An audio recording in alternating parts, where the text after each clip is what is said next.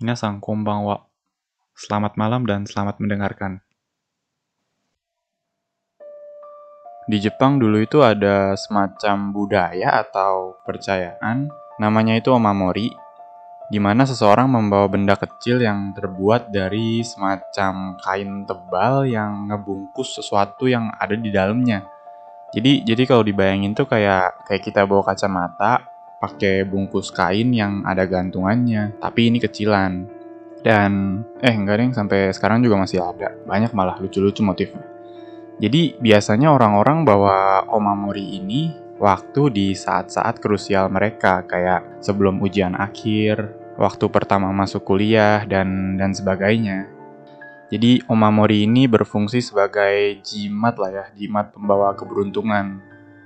Beda ya sama jimat-jimat Indo yang kalau gue rasa bahaya gitu ya, bisa bisa kebal, bisa cakep, bisa nyelakain orang. Pokoknya pokoknya nggak sewah itu.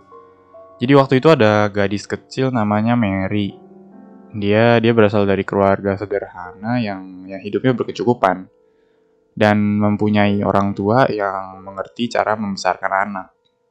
Ayahnya, dia seorang pekerja kantoran biasa yang berpenghasilan cukup lah gitu buat buat dia dan keluarga bisa hidup dengan kondisi sederhana. Ibunya seorang ibu rumah tangga yang yang dia mengabdikan kehidupannya dia itu untuk ngurus keluarga, terutama terutama suaminya dan dan anaknya dia si Mary itu. Suatu waktu ayahnya jatuh sakit. Kondisinya memburuk sampai harus dirawat di rumah sakit. Dan waktu ayahnya bekerja juga jadi habis buat dirawat di rumah sakitnya itu. Ibunya Mary juga kewalahan ngurusin suaminya yang sakit parah. Dia harus ngabisin waktunya hampir seharian buat stay di rumah sakit. Jadi jadi kondisi waktu itu tuh beberapa hari si ibunya itu nggak bisa pulang ke rumah atau jarang banget, jadi si Mary sempet terbengkalai atau nggak keurus gitu. Waktu itu umurnya si Mary masih 8 tahun atau sekitar kelas 3 SD kalau di Jepang itu. Tapi tapi dia kebetulan dia bisa ngurus dirinya sendiri dan dan terus berusaha mandiri gitu. Makin hari kondisi ayahnya Mary makin memburuk dan sampai pada waktunya ayahnya meninggal dunia ayahnya meninggal dunia, ninggalin istrinya sama anaknya berdua.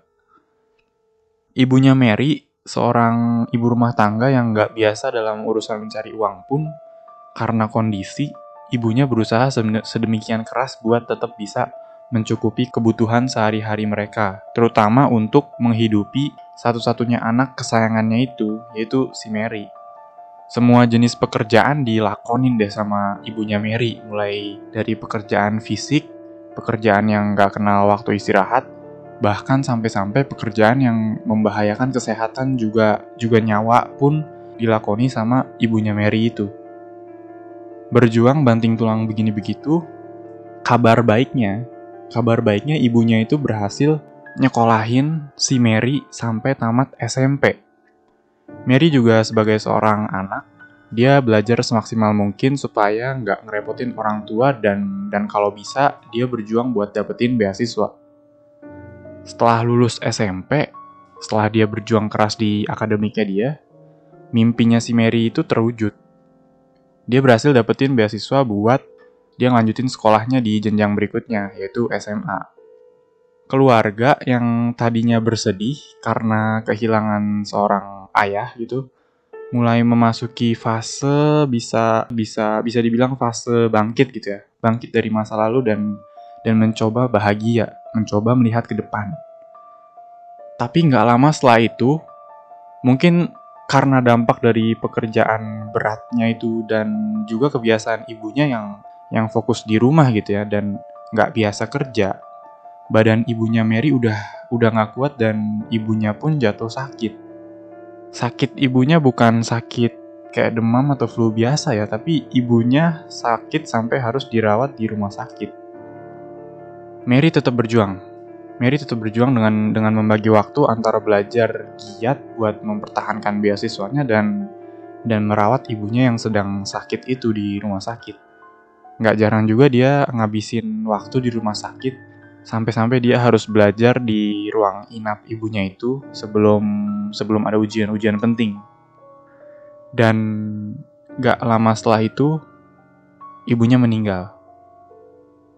Mary yang saat itu hampir mendapatkan perasaan keluarga bahagia itu, sekarang dia ditinggal orang satu-satunya dalam hidupnya dia.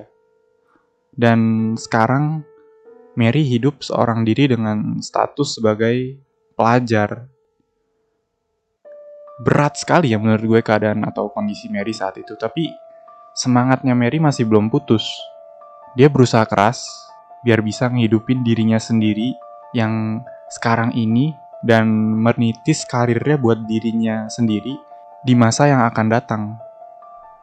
Pagi dia sekolah, sore sampai malam dia kerja paruh waktu, dan sebelum tidur di sisa waktunya yang sangat sedikit itu, dia belajar dan ngerjain pekerjaan rumahnya secara maksimal supaya dia tetap bisa mempertahankan beasiswanya. Dia lakuin sehari-harinya itu yang cukup berat dengan satu-satunya semangat yang membekas di dia yang dia dapat dari ibunya sebelum ibunya meninggal, yaitu sebuah benda kecil atau omamori yang selalu dia bawa ke mana dia pergi. Sebelum ibunya meninggal, di tempat tidur rumah sakit, ibunya nitip pesan ke Mary. Pesannya gini, nanti kalau ibu udah nggak kuat, ibu udah nggak ada, dan kamu merasa kesulitan dalam hidup kamu, merasa berada di titik paling bawah dalam hidup kamu, kamu buka isi dari Omamori ini. Ingat pesan dari ibu, isinya kamu baca waktu kamu dalam keadaan tersulit dalam hidup kamu dan merasa hampir menyerah dalam hidup kamu.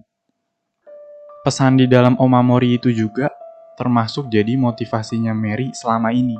Omamori atau jimat pemberian dari ibunya itu sampai sekarang dia bawa ke mana-mana dia pergi, termasuk ke sekolahnya setiap hari. Suatu hari ada grup anak laki-laki yang bisa dibilang nakal atau badung gitu ya.